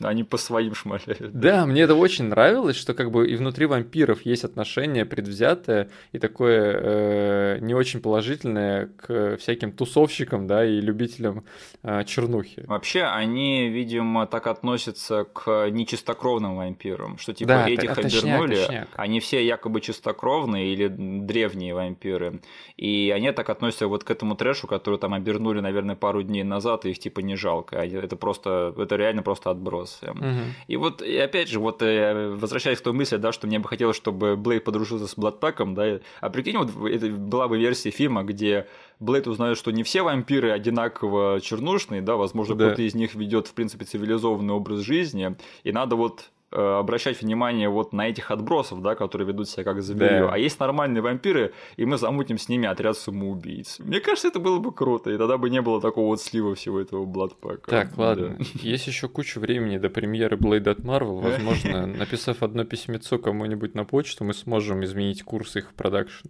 Да. Привет, мистер полиция. Пожалуйста, попросите Роба Коина снять ваш ну слушай, хоть э, Блейд все-таки остается не самым глубоким персонажем в этом фильме, Уэсли Снайпс все так же крут, как и в предыдущем фильме. Я даже не знаю, что добавить после прошлого эпизода. Он все еще да. умудряется быть badass ным, серьезным, да. но в моменты улыбнуться в нужный, типа, э, в нужном экшен-куске да. и напомнить себе, да нет, это все тот же самый Блейд, который, типа, знает, что у него все под контролем, что слишком, короче, потеть не стоит. А иногда можно там улыбнуться в свое зеркало, да, заднего вида в машине. Можно остановить мотоцикл прямо перед своей тачкой, чтобы не, да, не да, впилиться, и отвесить ей воздушный поцелуй. Да. Опять же, очень черный момент. Ни один белый актер на свете не смог бы так круто этот момент сыграть. Да. А, и его талант вот к ванлайнерам, к боевым искусствам еще лучше эксплуатировали, мне кажется, потому что в плане ванлайнеров, я уже сказал, да, типа, продолжай нарываться козел, это великолепно. Когда он взрывается кадр, там в конце тоже прекрасно. И тут нет этих моментов в стиле первой части, где там в Блейда стреляет кто-то, и он такой «Motherfucker!» Кстати, да. Тут Блейд остается в своем персонаже, к счастью. А, драки стали лучше, их стало еще больше, и э, на этом большое спасибо, потому что Блейд умеет драться, Уэсли Снайпс умеет драться, и это очень-очень правильно, они все сделали. Да, по сути, по части драк они взяли того же постановщика драк, который был в первой части, и добавили еще троих людей. Да. Один из них был Донни Йен. Донни второй сам Снайпс, и третий это дублер Снайпса. Угу. Он тоже типа stunt-координатор. И у них была установка с самого начала творческого такого характера. Они хотели сделать каждую драку в своем стиле, чтобы ты запоминал драки, типа, и мог там сказать, а, вот эта драка там в стиле рестлинга, да. а вот это, типа, драка в стиле Джеки Чана, потому что самая-самая первая драка, когда Блейд приходит, типа, спасать этого, после уже мотоциклетной погони, угу. э, в коридорах таких, э, ее поставил Донни Йен от начала до конца, и там вот прям гонконгский такой стиль, типа Джеки Чановский. Они хотели, чтобы вот каждая драка была отделима по стилю, по приемам, по боевым искусствам, которые там используются, и они, по сути, вот каждого стан-координатора и там экшн-директора подключали э, каждой драке отдельно. Угу. Ну, моя любимая драка это когда Блейд в конце, опять же, вот рифмуя с первой частью, напивается крови, да. и там врубается трек Listen all you motherfuckers, и он да. начинает раскидывать этих спецназовцев в стиле рестлинга, как я понимаю. Угу. Это, не знаю, мне кажется, вот по таймингу и вообще по темпераменту самая крутая драка в этом фильме. Угу. А, у тебя есть любимая драка? А, мне с детства очень сильно, наверное, зашла последняя драка с Номаком, угу. Потому что там я углядел уже те мотивы, которые будут очень сильно меня драйвить на протяжении многих лет вперед, это драка супергероев, по сути. Это, кстати, вот очень многие сейчас любят говорить, что Blade 2 это первый раз, когда они увидели, как два суперсильных чувака мочатся. Да. То есть это, по сути, то, что потом очень многие фильмы для меня спасало, там не самые лучшие человеку стали. Вот, короче, когда просто два сверхчеловека дерутся, крушат все вокруг, там вытворяют то, что обычные люди не могут, я прям вот это, это мое дерьмецо, я такое готов просто жрать порциями большими. Да, да, да. Если Снайпс в этом фильме, он крут, да, даже когда его нет в кадре, когда его нет на экране. Потому что я не знаю, как ты, но я впервые тут заметил, что Снайпса тут в паре мест прячут, да, потому что это не он снимает. Да? Ты не заметил, нет? Не. Ну там есть момент, когда они летят на вертолете в логово Дамаскинос, ага. и там видно, что там сидит в вертолете не Уэсли Снайпс. А, офигеть, я не заметил. Я просто читал, что... Я так сначала подумал, what the fuck, Уэсли Снайпс заболел, что ли, в этот день. А, но потом оказалось, что он в этот год снимался в трех фильмах одновременно. А-а-а. И просто были моменты, когда он не мог присутствовать на площадке, и они, видимо, из-за бюджетных там ограничений решили, ну, давайте мы будем снимать без него, да, так будет Блин, быстрее. Может, это был дублер. А, можешь, если у тебя открыто, там, 23 минута, можешь сейчас посмотреть, там достаточно очевидно, что это сидит не Уэсли Снайпс. Я был даже в шоке сейчас, когда я увидел, насколько они как-то даже это не прикрыли, что ли, просто там какой-то темный чувак в э, тени сидит. Я такой, это, это, же, это же не Уэсли Снайпс, и они даже его на крупные планы ставят. Я не знаю, вот это было странно, конечно. Okay. Так, а что еще? А, еще я, знаешь, хотел э, все-таки затронуть эту тему, что Гильермо, он не зря вот изучал то, что наснимал Норрингтон в первой части, да, потому что он, во-первых, не только сделал все лучше, то, что хорошо получилось у Норрингтона, но он также избавил второго Блейда от всего ненужного, да, что было в режиссуре Дорингтона. Например, вот трясучки камеры. Да. Потому что во втором Блейде ничего подобного нет. Тут снято все в традиционном для Гильермо Дель Торо разрешении на полный кадр, без черных полос, да. 90% а, кадров, мне кажется, очень-очень здорово продуманы и поставлены между собой. И вообще очень стойкое ощущение было, что Дель Торо лучший визионер, чем Норрингтон, конечно. Знаешь, типа еще что помогло фильму так выглядеть? Я прям офигел от того, что это было основным из э, условий заключения контракта между Дель Торо и продюсерами. Ага. Он сказал, что, короче, э, вы обязаны не выдавать мне никаких second unit экшен директоров. О. Типа он сказал, я буду все от начала до конца снимать сам, ничего в параллель пускать не разрешаю, то есть все, что написано, все будет снято мной последовательно, и только я буду везде присутствовать. То есть у этого фильма не было ни second unit директора, ни экшен директора. Уважуха, уважуха, вот серьезно. Я обожаю, когда режиссеры сами снимают экшен. То есть это очень-очень редко бывает. Угу. Но я знаю, я сейчас сходу не припомню, но я помню, читал про какого-то другого режиссера, что он тоже так делает, что типа он всегда снимает сам, э, сколько бы там экшена не надо было. Типа это обычно очень больная тема для продюсеров, потому что, по сути, второй чел на менее важные темы э, очень сильно ускоряют производство да. и очень удешевляют его. Но здесь, по сути, они вот пошли на уступку, и это пейофнулось на самом деле очень хорошо. Но, ну, а, к сожалению, парочку слабых сторон первого Блейда второй тоже унаследовал, и я просто не могу про это не проговорить. все таки CGI местами из рук вон плохой в этом Блин. фильме. Вот Мне это... было очень важно услышать, знаешь, вот мнение самого режиссера на эти моменты. Я слышал, что он сам не в восторге, да. Я, короче, да, думал, блин, сейчас досмотрю до этих моментов и вот послушаю, что он говорит. А он сходу, короче, в первые пять минут. Э, там, короче, когда есть момент, Блейд выпрыгивает из окна, да. делает типа переворот и приземляется. Вот этот момент типа Дель Торо очень нравится, и он там начинает рассказывать про вот эту, этот механизм, который они придумали, эту технику. Да. Они называют это L-камерой, когда, по сути, три кадра, э, настоящие сняты, посередине CGI и в конце настоящие сняты, они как один кадр воспринимаются. Угу. С клейками сделаны. Это типа его э, фишка была, он хотел этим показать анимешность фильма. Да. Вот, и он показывает, вот этим кадром я очень горжусь, а, это вот первый кадр камеры у меня в, э, в фильме, и он потом говорит, но я ненавижу два кадра, и я на них, короче, остановлюсь подробнее, когда мы до них дойдем. Я такой, о, отлично, он сам ненавидит эти моменты. Когда Блейд дерется с вампирами-ниндзями на фоне вот этих вот огромных э, фонарей, да, у себя в логове. Да. Да, это, конечно, хуже всего сохранилось из всего фильма, но но, знаешь, вот если бы эти кадры, они были бы в плохом фильме, да, то они бы давно там, не знаю, вирусились бы по всему Ютубу, да, как посмотрите какое-то говно. Да. Но тот факт, что эти плохие кадры, они все-таки в хорошем фильме, мне кажется, мы все коллективно более или менее прощаем их, угу. потому что они как бы, ну, такие выделяются в огромном, огромном, огромном таком океане большой классной работы проделанной. И то, что у них что-то там не получилось, что-то не вышло так, как хотелось бы, все-таки это так прощаешь сам про себя. Да, потому что, по сути, рефом для этой драки у них были видеоигры. Да. Там типа кадр построен как в файтинге. И они изначально сказали, ну давайте сделаем все, их на 3D и добавим типа немножечко нечеловечных движений, покажем, что это все-таки два таких сверхчеловека дерутся. Да. И в момент, когда они делали спецэффекты, они поняли, что они не будут не помню почему, скорее всего, а, ограничения по времени, по бюджету, они э, решили совершенно не использовать motion capture. То есть это заметно, это заметно, да. Технология уже была доступна на тот момент, но они всю анимацию делали руками. То есть просто челы двигали по кадрово вот эти все кости у персонажей. И он типа сказал, это вот большая, большой косяк, что мы не пошли по пути motion capture по большей части. Угу.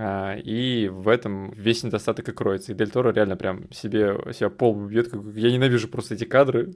Давайте дальше, короче, будем смотреть фильм. Я вот это смотрел, это было очевидно, что у них не было референса живого, да, как да. они двигаются в реальной жизни. Я такой думаю, почему они это не отсняли, там, не знаю, хоть зелеными костюмами, хоть по-настоящему заставьте там Уэсли Снайпса подраться с ниндзя или заставьте их дублеров подраться, угу. и потом это дорисуйте так, чтобы это казалось сверх по-человечески.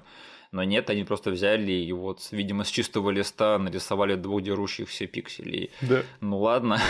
Э, единственное, очень жалко, что если вот взять и просто вырезать этот момент, да, даже в посте, ничего не изменится, эта драка только станет лучше. Это, это можно реально просто вытащить оттуда и как-нибудь склеить так, чтобы э, все заканчивалось вот этой вот стойкой, да, где он стоит там с э, саблей вниз, и она к нему, и все. Да. И, и это бы только стало лучше. А, но, к сожалению, этого нет. И да, приходится мириться с некоторыми такими косяками, которых, ну, наверное, процентов 3 всего в этом угу. фильме, а со всего общего экшена. Не страшно, да. А, ну, еще в плане того, что этот фильм унаследовал из первой части, не знал, что с этим делать, я все равно до сих пор вот не знаю, в чем был смысл убийства Уислера, а потом его возвращения. То есть это особо никак не влияет ни на сюжет, ни на персонажей, мне кажется, глобально. А, да, они освободили место для Нурмана Ридуса, но в остальном не знаю, мне кажется, что вот э, они не знали, что со всем этим делать, да, вроде бы его... Кого он там убил в конце первой части? Кто его похитил, куда его перевозили, зачем? То есть все эти вопросы, они есть, и они просто не отвечаются. Ну, типа, ну, это все где-то там, и это все не важно. Да, сам Дель Торо сказал, короче, что, чуваки, вы смотрите комик, бук, экшен, хоррор муви, да. типа, отстаньте от нас, мы сами, короче, не знаем, что тут происходит. Он сказал, типа, технически в первом фильме не показали, как он себя застрелил. Поняли? Все, нету тела, нету дела, как бы, все, отстаньте от нас. Ну, они так намеренно, мне кажется, это все не важно, вот и смиритесь этим. Э, он, знаешь, да, забавно, что он даже когда проснулся, Уэслер, он не спросил, типа, чувак, а мы разобрались там с э, этим э, Фростом, да, все хорошо, мир не превратился в вампирский постапокалипсис, да. А где Карен? Она куда делась? Ты там вылечился? Нет? Он просто сказал, что я чувствую себя как дерьмо. Да. Такой, ну ты, ты же разобрался со всем остальным, да, у нас там грозил, что чувак хотел превратиться в бога какого-то вампирского, это ничего не произошло, так, а, хорошо. И да, про Карен, конечно же, ни слова в этом фильме не сказано, видимо, видимо, они по ней не скучали почему-то. Да. Слушай, а есть какие-то отдельные моменты, которые ты бы хотел обсудить? Блин, у меня еще их много, они все довольно интересные. Но времени у нас не так много. Я постараюсь, короче, самый-самый интересный и побыстрее. Короче, сорян сразу за затягивание. Короче, а, момент э, с тем, что по ходу фильма у нас есть вот этот вот, э, по сути, новый девайс, да, придуманный разъезжающей челюстью у, у риперов. Да. Вот, и э, при производстве Дель Торо слышал каждый раз от продюсеров фразы, что давай, короче, покажем все это дело в тени, типа очень так э, не графично, да, Мгм. потому что концепт довольно-таки криповый. Вот. И они ему все время говорили фразу типа less is more. Типа, давай вот со стороны хоррора зайдем, будем показывать меньше, это будет больше, там все остальное будет рисовать во- воображение. Мгм. Вот. А Гильермо Дель Торо говорил, типа, less is more, my ass. Типа, в задницу, типа, вот этот принцип, короче, я буду показывать все максимально э, круто, открыто, графически и э, крупным планом. Да. Вот, и очень прикольно, что они там, оба по итогу посмеялись над всем этим делом, потому что эти разъезжающие челюсти, они очень долго, не знаю, были каким-то очень серьезным хайлайтом для меня этого фильма, потому что это сразу же дистанцирует их от обычных вампиров, да? Да. Ты сразу понимаешь, что это прям, ну, совсем уроды какие-то. А, Смотрел сериал «Штамм», нет? Да, да, я начинал его смотреть. Ну вот э, эта тема с челюстями, она туда и перекочевала. Да. Продюсер Гильермо Дель Торо. Потом есть момент, э, где э, Блейд говорит э, Уистлеру фразу «держи своих друзей ближе, врагов еще ближе», да? Да. Типа фраза из «Крестного отца», она была написана в сценарии, и Гильермо Дель Торо просто скукожился от того, что он не хотел это пропихивать в себе фильм. Мгм. И э, продюсеры сказали, окей, давай мы сейчас со съемочной площадки возьмем пять людей, произнесем эту фразу, если они скажут, что это фраза из «Крестного отца», мы ее вырезаем. Они взяли пять людей, один из них был Рон Перлман, и никто из них не вспомнил, что это фраза из «Крестного отца». И он говорит, черт возьми, Рон, типа, он сказал, God bless for your ignorance, типа, благослови тебя за свое незнание. как бы. Вот. И из-за этого, как бы, они оставили ее. И потом Гильермо Дель Торо начал читать э, рецензии критиков, про которые мы уже сказали, что их, их не очень тепло приняли, Да. а, их фильм. И в каждой рецензии чуваки писали, у них хватило из для того, чтобы вставить фразу с крестного отца. И он, типа, после этого продюсер говорит, блин, чуваки, я же говорил. Я на самом деле на стороне продюсеров, потому что эта фраза, она в крестном отце не зародилась, как бы это какое-то древнее, Да. какая древняя пословица или что-то такое, поэтому это не Марио Пьюз или кто там адаптировал крестного отца и это прописал, так что мне кажется, она в принципе в кассу в этом фильме. Да. Да.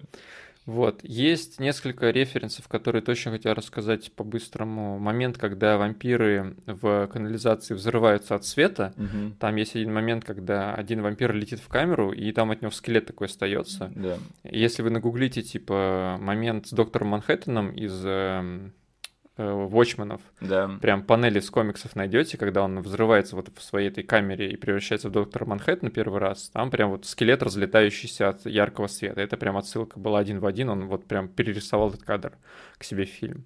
Еще из э, забавных истерегов, если в конце сцене, где э, Блейд пошел таки закончить дело с этим забавным вампиром, э, чтобы его доубивать, Мгм. все происходит в каком-то стрёмном месте, вот, и там на ресепшене э, мужик, типа, забирает у него деньги и говорит, вот, проходи в ту кабинку. Да. Если там посмотреть, там куча, типа, игрушек для взрослых стоит. И э, один из э, этих фалоимитаторов, он сделан в форме языков риперов. Отлично. То есть вампирам зашла эта тема. Да. Так, э, тачка Блейда еле ездил в этом фильме. Денис, А, Денис, тебе не надо упоминать каждый интересный факт в разработке этого фильма. Я бы тоже Нет. так мог делать, если Нет. бы я зачитывал всю тривию с IMDb. Извини, я просто про тачку почему хочу сказать. Она еле ездила, потому что весь проб из первого фильма а, продюсеры продали. Чувак, как это помогает в оценке фильма критической? Подожди, и Гильермо Дель Торо выкупил часть всего этого дела на свои деньги, чтобы а, иметь рефы и использовать это. Гильермо Дель Торо здорово поработал над этим фильмом, мы это уже сказали. Блин, ладно, можешь вырезать чертям эту штуку. Я не хочу ничего вырезать, просто, чувак, я могу также зачитывать всю э, тривию с IMDb. Ты А, говоришь... это есть на MDB в тривии? Это- Там много всего есть, понимаешь? Но это не все надо проговаривать, потому что это все можно Ладно, сами знать. это называется Денис дорвался до подготовки До подкаста, подготовки, и, да. и поэтому мне не нужно этим заниматься. Надо то, что тебе помогает критически оценивать этот фильм. Вот Хорошо, что но из один- такого осталось. Один забавный Да. момент я хотел проговорить, потому что хотел спросить, какого черта так получилось. Возможно, ты знаешь, но почему у Нормана Ридуса а, футболка с организацией с Хеллбоя в этом фильме? Ну, потому что, я не знаю, в курсе ты или нет, но Гильермо Дель Торо большой фанат Хеллбоя. То есть он это вставил, не зная, что он будет снимать фильм, потому что по таймлайну это не мачится. Это Хеллбой он снимет только через два года. Ну, мы не знаем, когда он начинал там писать какие-то сценарии, возможно, угу. мечтать об этом, но факт остается фактом, что когда он снимал Блейда 2, он уже был знаком с мифологией Хеллбоя. То есть, да, получается угу. так, что они это вообще не проговорили. Я такой смотрю, что за бред? Он только через два года это снимет, и он, по сути, не знаю, есть небольшой шанс того, что он пророчил, да, себе вот режиссерское кресло. Это как э, Кристофер Нолан Бэт-знак поместил, да, да в свои точнее. первые фильмы. то, то же самое получилось. Единственное, что ты должен понять, это если ты хочешь снять какой-то фильм своей мечты, угу. ты должен засетапить отсылки к нему заранее в своих отстойных мелких фильмах. О, отлично, я в свой следующий фильм помещу логотип группы Element 80, чтобы снять по ним боепик в будущем. Это моя мечта. Тин, тири-дири-тин. Broken Promises. Блин. Из всех групп, по которым ты мог снять байопик, ты выбрал этих странных челов. Ладно, ладно, у меня есть вариант получше. Avenged Sevenfold. Ты, судя по всему, далеко не готов отходить от саундтрека Need for Speed, да? Да, я застрял в своем 2003 году. Все, у меня факты закончились рандомные. Я так больше не буду, сорян. Я просто хотел сказать еще, да, да, уж мой рандомный факт, который, э, раз ты себе позволил, я тоже себе позволю. Это знаешь, что я вот об этом задумался, что между Хроносом, Блейдом 2 и Хеллбоем первым Гильермо Дель Торо провел достаточно много времени в начале нулевых, слоняясь по канализации. Блин, да. То есть, прикинь, мексиканец приезжает в Голливуд снимать кино, и его все равно отсылают в канализацию. Или он, блин, не знаю, каждый раз пичет свои идеи, а потом они идут в канализацию. Классно, да? У него что, не фильм, да? А потом персонажи идут в канализацию. Да, то есть ни в одном из его фильмов, ни в «Мутантах», ни в «Блейде», ни в «Хеллбое» не было, короче, канализации, но он такой, чуваки, канализация — это самое интересное место на планете. Да, мне, мне эта версия нравится больше, это его личный выбор, да, это он сам так предпочел. Еще э, я, возможно, задницей смотрел эти оба фильма, но э, ты помнишь, в первом Блейде проговаривалось, что вот та сыворотка, да, которая ширяется Блейд вместо крови, что его организм постепенно ее отторгает. Да. А они что-нибудь с этим сделали или, или я что-то недопонял? Э, Карен ему новую сделал. Новую все-таки сделал. Да. да. Я просто немножечко проморгал этот момент, извините. Да, то есть они, по сути, все-таки каким-то образом сохранили наследие этого персонажа во второй части тоже. То есть э, он ширяется в новый сыворот. Причем угу. Они Уэслера вытащили благодаря той фигне, которую Карен сделал. Угу. То есть а, он его излечил от вампирства. Угу. Как думаешь, почему Блейд не пьет кровь? Это что, у него принцип такой? Да, конечно. Он как, ну типа, вампиры это мясоеды, он веган. Ну, он же может цивилизованными способами добывать э, кровь чью-то. Нет, это породнит его с теми придурками, которые лишили его мамы. Ну ладно. Принципиально, да, кроме критического момента в третьем акте, где ему все-таки надо взять да. себя в руки и навешать люлей отряду спецназовцев. В третьей части был такой момент? Ах, нет. Ну и вот, короче, это единственный косяк, который ты, ты не вставляешь в фильм эту сцену, твой фильм превращается в говно. Чувак, я смотрел Блейда 3 один раз. А, серьезно? Ты смотрел ее, мне кажется, два раза. Мне кажется, это да. я должен задавать тебе такой вопрос. Да, ладно. Да. А, так, Денис, скажи, ты будешь пересматривать Блейда 2? Мне кажется, нет, да. Ты ведешь к тому, что ты не очень часто смотришь этот фильм, да. Я его буду пересматривать, Миш, точно. А мой боепик Avenged Sevenfold ты будешь пересматривать? Ну, раз это не элемент 80, поэтому нет. Broken Promises. А, я тоже буду пересматривать Блейда 2. Может, даже чаще, чем первого Блейда потому что, знаешь, Темный рыцарь, Зимний солдат и Блейд 2. Вот в моей книжечке лучшие сиквелы в жанре кинокомиксов. Вот и живите с этим. Что-нибудь хотел добавить напоследок по поводу Блейда 2? Да, сейчас, короче, вспомню еще один рандомный факт из тривии. Э. Давай, не отказывай себе ни в чем. Чтобы ты потом все вырезал к чертям, но нет. Да не буду я ничего вырезать. Че ты? Че ты? Я, я не такой. Я, это, этот подкаст общий, понимаешь? Именно поэтому мы с тобой монтируем его пополам. Я свою дорогу, а ты свою. И получается какая-то мешанина в конце концов. Ладно, закрываем основную рубрику этого эпизода и переходим к финальной. А, во-первых, нам написали комментарий, да, что сравнимы ли приставания Каспера к Кристине Ричи с приставаниями Битлджуса к Вайноне Райдер. А, ну, во-первых, хотел сказать, что это Майкл Китон, да, ему все можно. А во-вторых, мне кажется, если серьезно разговаривать на эту тему, то Битлджус никогда нам не показывается как персонаж, которому мы должны сочувствовать в Битлджусе. Он изначально стрёмный чел. Он стрёмный дядька, да, который лезет к несовершеннолетней девочке по ходу фильма. И именно этим Битлджус и является в том фильме. А Каспер, он стрёмный случайно, он стрёмный ненамеренно, то есть мы должны ему якобы сопереживать, а, но мы же как взрослые люди видим, что он полный creep, который правильно сдох, которому место в преисподней гореть. Да. А ты согласен со всем, что я сказал? Подписываюсь под каждым словом. А, my man, my man. В задницу Каспера. Да, Каспер, my ass. Э, Денис, скажи нам, что ты смотришь? Ну, я решил все-таки закрыть э, историю с вампирскими фильмами для себя. Тот самый пересмотр, про который я говорил на прошлой неделе. Короче, смотришь Lost Boys, обязан посмотреть сразу же double feature ом Near Dark. Да. И я, короче, решил не затягивать с этим делом, посмотрел Near Dark, понял, что я уже говорил, что для меня Lost Boys поднялись, но во второй раз, типа, перебить Нердарк у них тоже не получилось. Я безумно люблю этот фильм. Он гораздо более скромней. Это не какой-то супер шик от э, Шумахера, да, небольшое голливудское кино а-ля Спилберговщина. Вот. Очень местечковый, приятный фильм, но именно за это я его и люблю. У него какая-то странная вот эта вот какая-то вязкая, тягучая, очень бомжарская, вампирская атмосфера. Которой все равно пальчики оближешь, да? Да, да, неплохо сказано, неплохо. Вот. И просто за то, насколько э, эти вампиры там показаны ничтожно, но все равно они типа находят силы, время и какой-то энтузиазм быть типа мелкой, раздолбанной к чертям семьей. Да.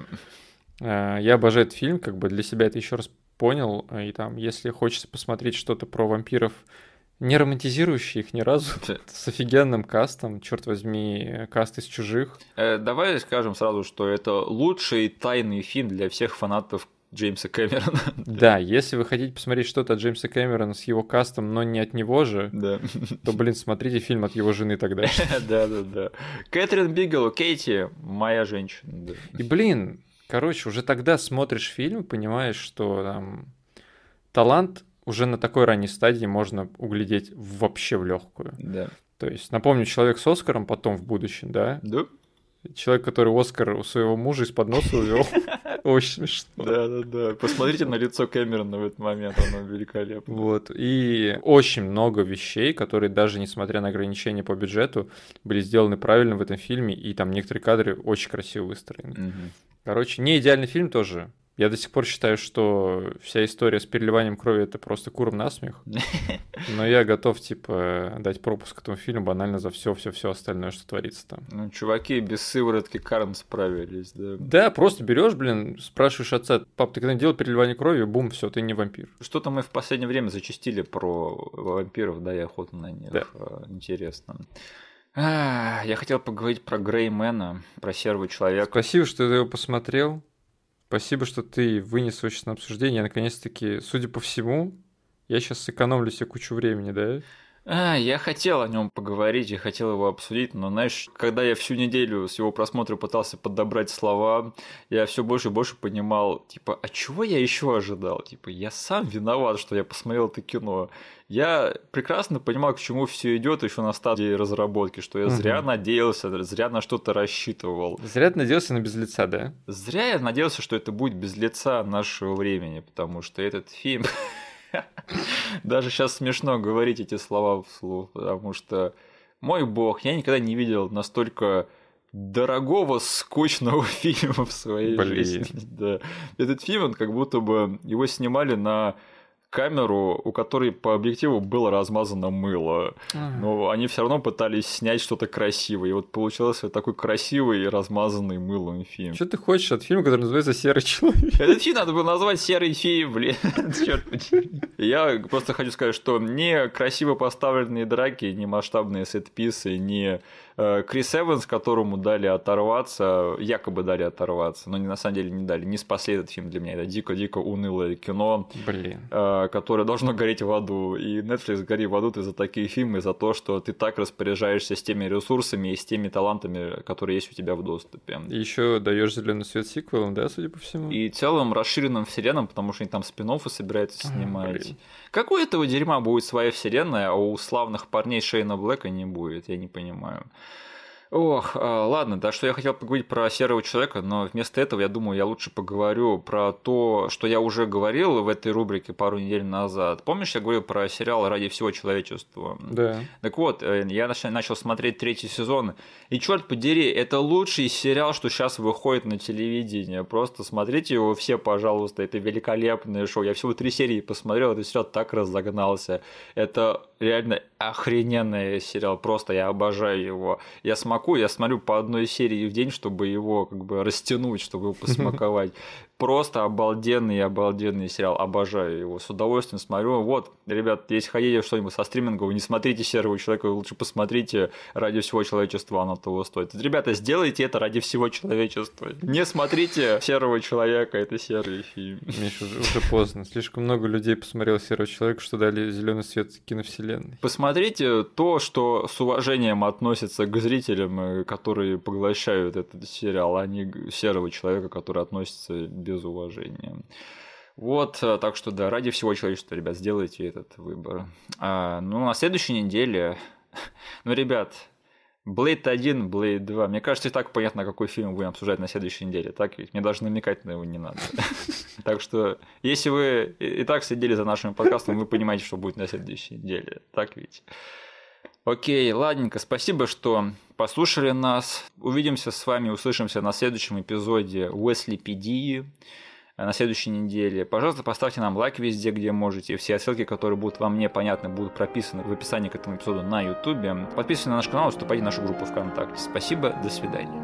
Всем пока.